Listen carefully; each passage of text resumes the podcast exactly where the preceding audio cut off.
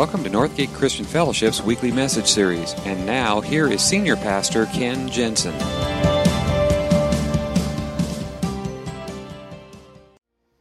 good morning. I want to welcome those watching us online and certainly those of you here on our Benicia campus. And I also want to welcome our Vallejo campus. I was with you guys last week live, and it was great to be with you. I'm glad you're back with us again this morning. We are in this series. We're actually coming close to the end of our series in the Gospel of John. And there's a very, very popular TV series that's on right now called Game of Thrones. Anybody ever heard of it? Yeah, okay.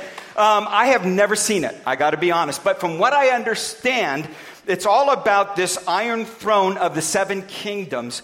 And all of these different kingdoms are fighting for and vying for the throne, to be able to be dominant, to dominate, to have power, to control the others. And they're either fighting for the throne or they're trying to get away from the throne. But it's this classic struggle for dominance and power and control.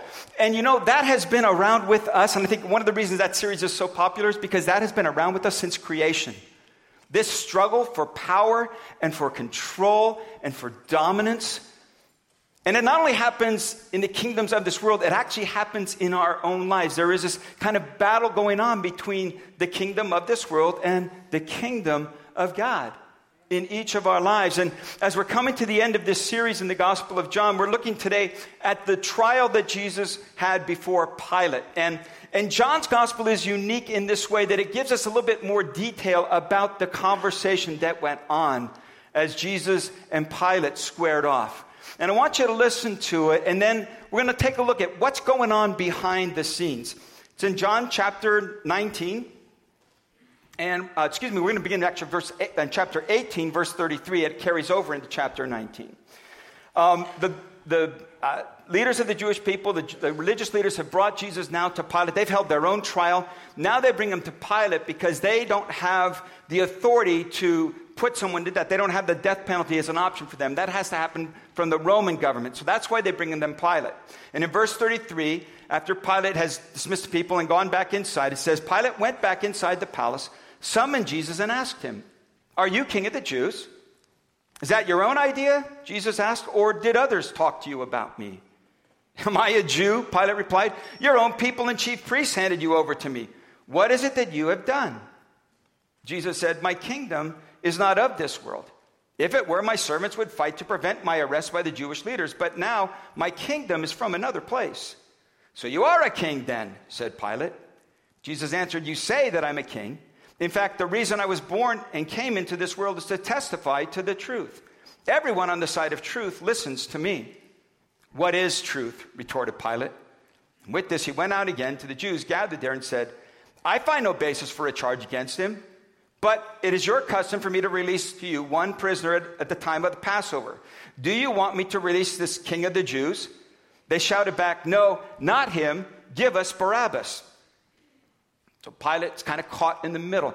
So he takes Jesus back. And once more, beginning in chapter 19, verse 4, once more Pilate came out and said to the Jews gathered there, "Look, I am bringing him out to you to let you know that I find no basis for a charge against him." When Jesus came out wearing a crown of thorns and the purple robe, Pilate said to them, "Here is the man." And as soon as the chief priests and the other officials saw him, they shouted, "Crucify, crucify." Pilate answered, "You take him and crucify him. As for me, I find no basis for a charge against him." The Jewish leaders insisted, "We have a law, and according to the law, he must die because he claimed to be the Son of God." When Pilate heard this, he was even more afraid, and he went back inside the palace. "Where do you come from?" he asked Jesus. But Jesus gave him no answer. "Do you refuse to speak to me?" Pilate said. "Don't you realize I have the power either to free you or to crucify you?" Jesus answered, "You'd have no power over me if it were not given to you from above. Therefore, the one who handed me over to you is guilty of a greater sin." And from then on, Pilate tried to set Jesus free, but the Jewish leaders kept shouting, "If you let this man go, you are no friend of Caesar. Anyone who claims to be a king opposes Caesar." When Pilate heard this, he brought Jesus out and sat down on the judge's seat at a place known as the Stone Pavement, which in Aramaic is Gabbatha. And it was the day of preparation of Passover, and it was about noon. "Here is your king," Pilate said to the Jews. But they shouted, "Take him away. Take him away. Crucify him. Shall I crucify your king? Pilate asks. We have no king but Caesar, the chief priests answered. So finally, Pilate handed him over to be crucified. It's kind of a lengthy interrogation that goes on there. But as you go through it and as we read through it together, you begin to realize it's not so much Jesus that's on trial here. It's really Pilate. Pilate is caught. And his decision is going to determine what's going to happen here. And he can't do what he wants to do. He's the one that's really on trial. He's the one that's been pushed into the corner. And it really goes down to this whole idea of Game of Thrones. Who's going to be in control? We can sing about and we can pray for your kingdom come, your will be done. We can say yours is the kingdom, yours is the power. But when it comes right down to it for you and for me, the question is, who's going to rule your life? Who's going to sit on that throne? Now, if you are a Christ follower, if you have put your faith in him, that is a very profound question that you and he and I have to answer every single day of our lives. But if you're here today and you don't consider yourself particularly religious, you don't consider yourself a Christian, maybe you're just here kind of checking it out or wanting to know, this is a question for you as well, and I'm glad you're here today, because that's what we're going to be talking about is who's going to rule in your life? Because if Jesus is going to rule in your life, there are some very profound implications to that. He is going to change everything. And the first thing that's going to happen is that when you allow him to rule in your life, he will challenge your preconceptions.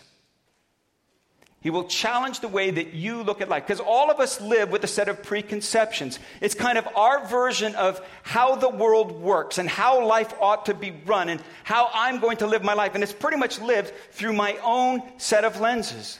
And we all have that. And everybody's set of lenses is just a little bit different. And so we all look at the world and we look at life through that set of lenses. And what you may see and what might be important to you is not the same thing that is important to me. But we all have them. It's one of the things that makes us different. I came across this a number of years ago. Maybe you've already heard this. It's excerpts from the diary of a dog versus excerpts from the diary of a cat. You heard this one before? Excerpts from the diary of a dog. 8 o'clock a.m. Dog food, my favorite thing. 9:30 a.m. A car ride, my favorite thing. 9:40 a.m. Walk in the park, my favorite thing. 10:30, got rubbed and petted. Oh, my favorite thing. 12 p.m., lunch, my favorite thing. 1 p.m., played in the yard, my favorite thing. 3 p.m., wagged my tail, my favorite thing. 5 p.m., milk bones, my favorite thing. 7 p.m., got to play ball, my favorite thing. 8 p.m., wow, watch TV with the people, my favorite thing. 11 p.m., sleeping on the bed, my favorite thing. Excerpts from the diary of a cat. Day 983 of my captivity. My captors continue to taunt me with bizarre little dangling objects. The only thing that keeps me going is my dream of escape. Completely similar circumstances, completely different way of looking at them. You and I have this set of lenses, this set of preconceptions by which we view the world, by which we view life, and it's kind of the operating system that we just run by in background. And we all have that. And each of us is responsible for our own mindset, our own worldview. And Jesus challenges Pilate on that. When Pilate brings him in, he says, "Are you king of the Jews?" This is what Jesus said. "Is that your own idea? Or did others talk to you about me?" In other words, you're going to have to make up your mind for yourself. This is going to be your decision. This is going to be up to you. You are going to have to decide. You're going to have to make up your own mind. And that's true for every one of us. When it comes to Jesus, we're going to have to make up our own mind about this. No one can force you to make that decision. You have to make it for yourself. But know this, when you decide that he truly is king, then that's going to change your whole mindset. It's going to change the way that you look at life. See, I want to live right, but I'm not above fudging on the expense account maybe if it's to my benefit. I might want to live rightly, but if exaggerating on my resume might get me the job, I'm going to do that. Or cheat on a test, or fudge on those deductions on my income tax. See, we all want to live right. We know what the right way is to live, but we are willing to bend the rules just a little bit, and it all has to do with our preconceptions and the way that we look at life. And Jesus comes along and he says, that is not how life works. In fact, no matter how we would go about doing life on our own terms, it is probably 180 degrees off from Jesus' kingdom. Because Jesus comes along and he says things like, love your enemies. Well, I thought it was just love your neighbor. No, love your enemies. Someone strikes you on the cheek, turn the other cheek to them also. If someone forces you to go 1 mile, then go the second mile freely. And on and on and on. See, Pilate thinks he knows how life works. And it's all about looking out for number one. And that's pretty much the way most every one of us in this room live our life. What works for me? And Jesus talks about this kingdom, and he says, so you are a king. And he says, the reason that I was born and came into this world is to testify to the truth. Everyone on the side of truth listens to me. And Pilate says, what is truth? And then he went out. He's not interested in the truth. He knows the truth.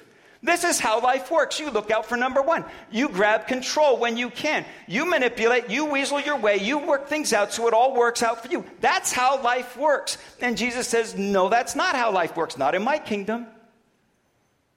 Pilate doesn't want to hear it because he's got it all figured out. He knows how life works. He is not interested in truth. He's interested in self-preservation.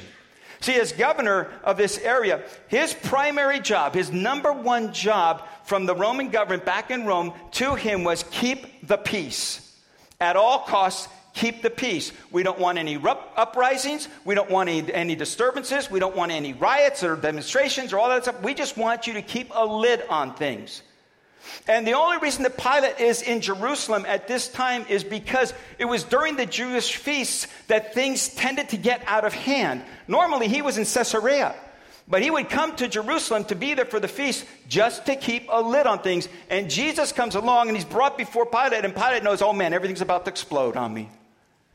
He thought he knew how life works. He thought he knew how to make it work and to advance in this world. And Jesus stands in stark contrast to that. And he does for you and for me. Because here's the thing. When Jesus says, I am the way, the truth, and the life, when he says, this is how life works, then if he is going to rule in my life, and he is truly going to be king, not just what I pray about or what I sing about, but what I actually live, then that means that I have to believe that what he says about life is right and true. And if I have disagreement, that I'm the one that's wrong. Because he is the truth.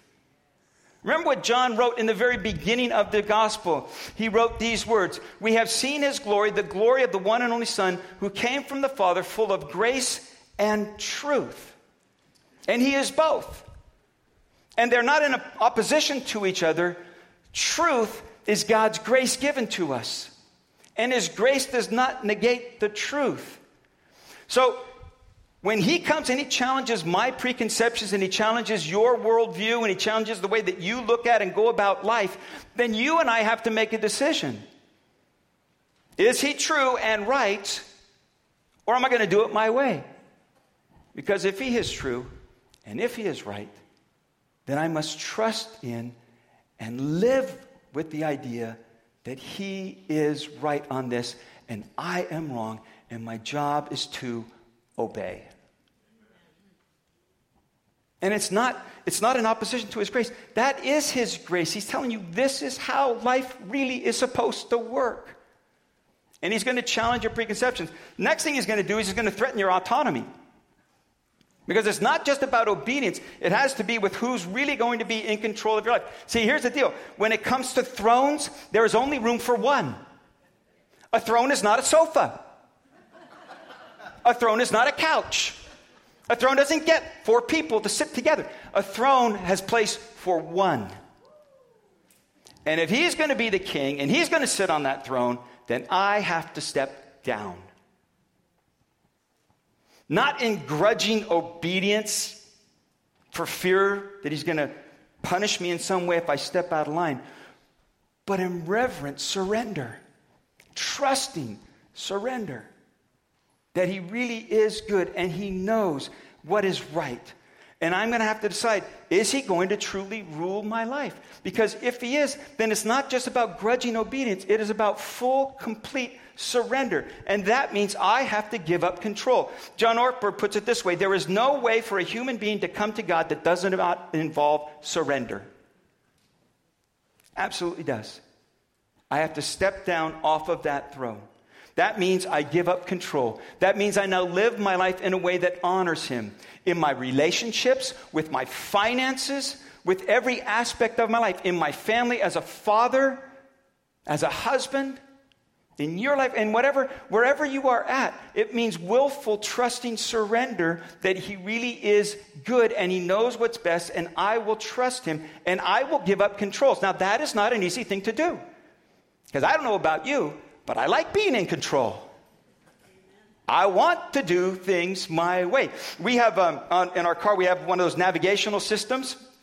And a couple of months ago, we were traveling somewhere, and I knew the general area where it was, but I didn't know the actual streets once we got off the exit. So we punched in the address on the navigation system. When we were driving in, we drove into the city, and we were driving on the freeway, and the navigation says, exit this next exit.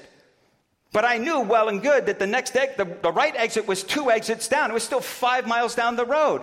And I said, no, that's wrong. I know the exit that I take is the 5 miles down. It's the further one down. But the navigation system, take this exit, take next exit, take next exit. I said, I'm not going to take the next exit. I know where I'm going to exit, so I just kept going straight. The reason they had said take this exit was because there was a traffic jam. There had been an accident. And I sat in traffic for a half an hour because I knew what was best.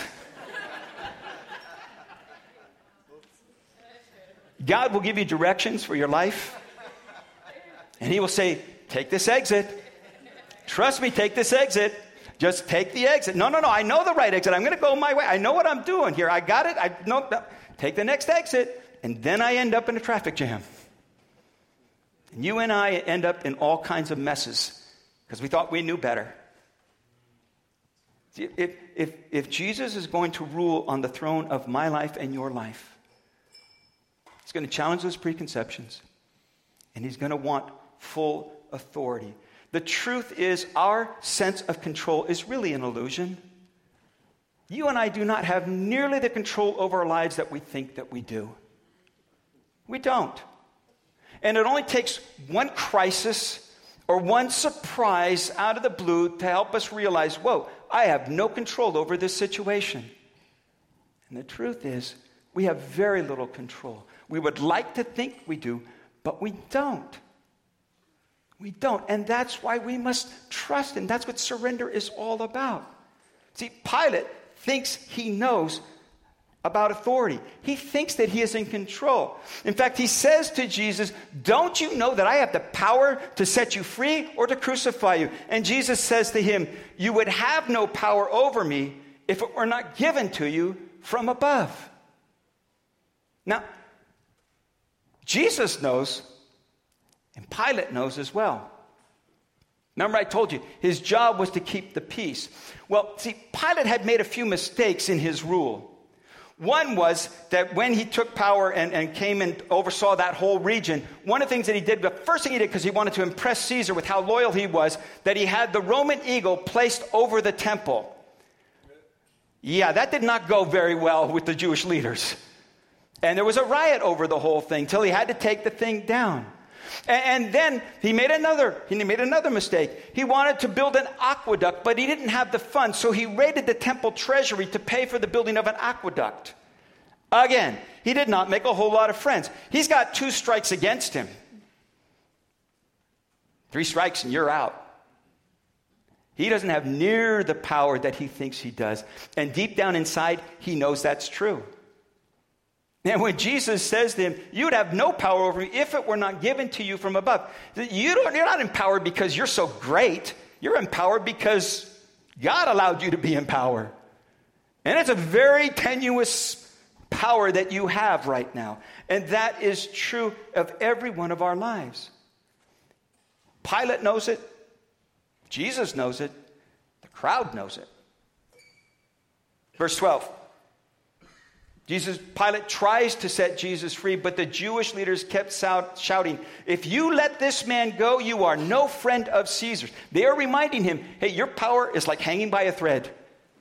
If you mess this one up, oh, Caesar's coming down on you. You are no friend of Caesar. Anyone who claims to be a king opposes Caesar. Now, we would like to think that we are in control. But like I said, it only takes one crisis. It only takes one surprise to remind us that we are not. We think we know how life ought to work, and we want to live life the way that we want it, but we are just heading for a crash. We would like to think that we've got it all figured out, but deep down inside, every one of us knows every mistake and struggle that we have. And if we are honest with ourselves, we realize we are not nearly as in control as we think we are. And Jesus will point that out. You would think that realizing that we don't really have control would move us in a direction toward him. That would move us in a direction towards surrender. Because if I don't have control and I don't really know the future, then I need to trust someone who does. You would think so, but we still fight against it. Religious leaders, this is very interesting to me. The religious leaders are willing to give their loyalty to Caesar, which is completely disloyalty to God, for the sake of maintaining their own power and getting rid of this Jesus. When Pilate brings him out, he says, "Shall I crucify your king?" Listen to what chief priests said. They said, "We have no king but Caesar." That would never come out of the mouths of a Jewish leader were they not fighting for their own control. So that's what happens when kingdoms are in conflict. It's going to challenge your preconceptions. It's going to threaten your autonomy. But in all of that, he will absorb your guilt and your pain. See, Jesus does not assert his rule with the iron fist. He does not assert his rule with armies and legions. He asserts his rule through love and sacrifice. Because he comes to win our hearts. And rule of the heart cannot be forced. Rule of the heart can only come by the power of love. And so he comes. And on the cross, God reveals his heart and displays his own power. And it is a much greater power than armies and legions. It is the power of love. And when Jesus goes to the cross and Pilate gives up and he says, I find no basis for charge against him. It's your custom for me to release one prisoner at the time of Passover. Do you want me to release the king of the Jews? Or they shouted back, "No, not him. Give us Barabbas." They would rather have this insurrectionist released than see Jesus go free. And Jesus willingly accepts it. You see, if you remember all through his teachings through this Gospel of John, he says things like, "No one takes my life for me. I lay it down. I am the good shepherd, and I lay down my life for my sheep." See, that's the kind of rule that he establishes. Yes, he's going to challenge your preconception. Yes, he's going to threaten your autonomy. But what he does in that is he does it through the power of love. Compassionate, unchanging, life-giving power of love. And the one who seems to have all the power, turns out has no power at all. Again, Pilate says, "I find no basis." It's the third time he said it. "I find no basis for a charge against him. But it is your custom for me to release this prisoner at the time of Passover. Do you want me to release this king of Jews?" I find no basis. I find no basis. He is innocent. That's the declaration that he's making. He's find him innocent, yet he turns him over. Finally, it says Pilate handed him over to be sacrificed, to be crucified. He finds him not guilty. This is the thing. He finds him not guilty, but he allows him to be executed. And the one who was guilty, this Barabbas, yet set free. And that is exactly the picture of a self-sacrificial, compassionate love.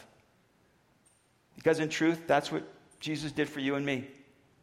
We are the guilty ones. And it is our guilt and our sin that has caused this breach, that has caused this separation, this alienation with God. And Jesus comes to bridge that gap, to close the breach, and to bring us back to Him. And so the innocent goes to the cross and is executed in self-sacrificial love, so that the guilty, you and me, go free. That is the power of God's grace. It is the power of His love. And on the cross, God answered the problem of our sin. 1 Corinthians 5:21 puts it this way.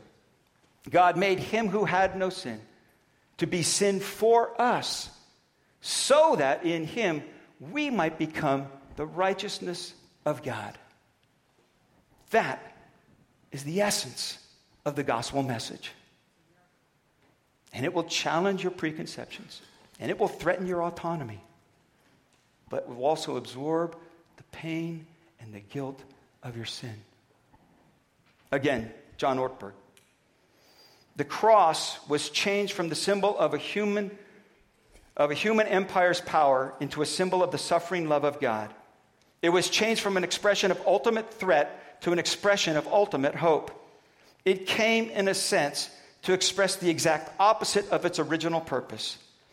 And the power of embraced sacrifice is greater than the power of coercion. So you can trust His rule because He's revealed His heart. You can let go of those preconceptions of how the world works because He has shown you His love. You can surrender your autonomy because He has shown you you can trust Him. Would you bow your heads with me? So let me ask you as we close. Who will rule your life? That is a question that you and I will have to answer every single day, in every single situation. When there is this battle of kingdoms that goes on, my way or God's way, my way or the way of the crowd, God's way or the ones who hold power over me. That comes down to an everyday decision. But it starts right here and now and gets affirmed every day from here. And maybe you're here today, both here in Benicia campus or in our Vallejo campus. And maybe there is something going on in your life and you know what God would have you do. But it's uncomfortable and it's inconvenient.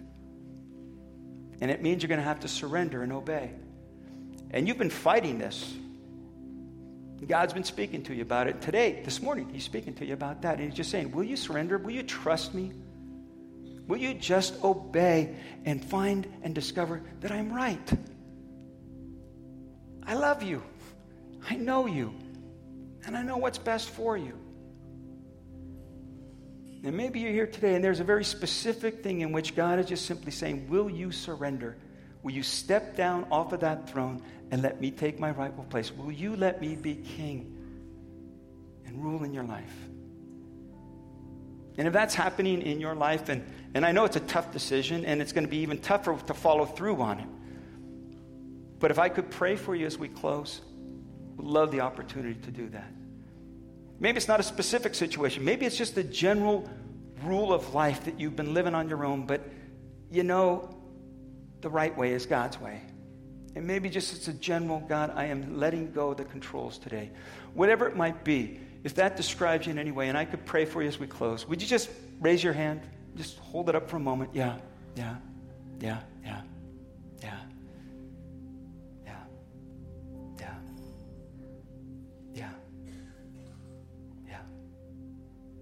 All right.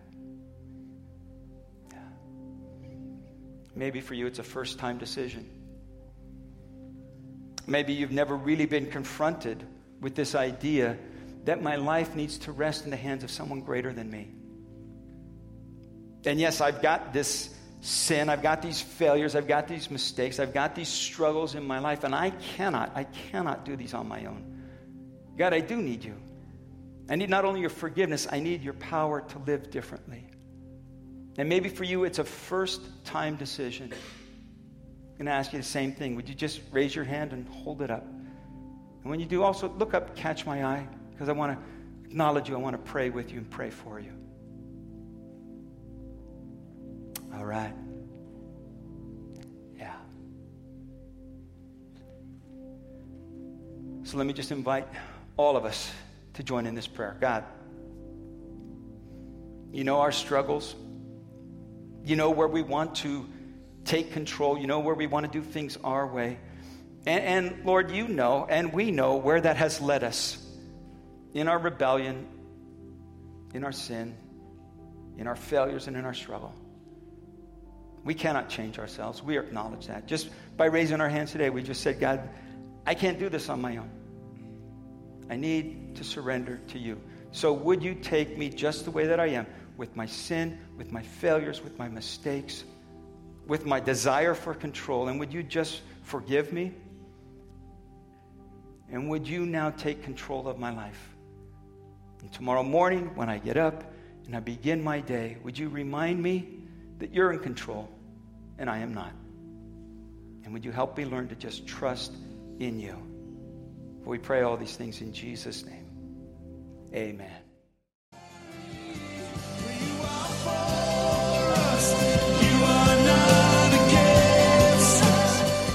Thank you for listening to this week's message. We trust that you'll join us again soon for another uplifting message from Northgate Christian Fellowship, located in Benicia, California.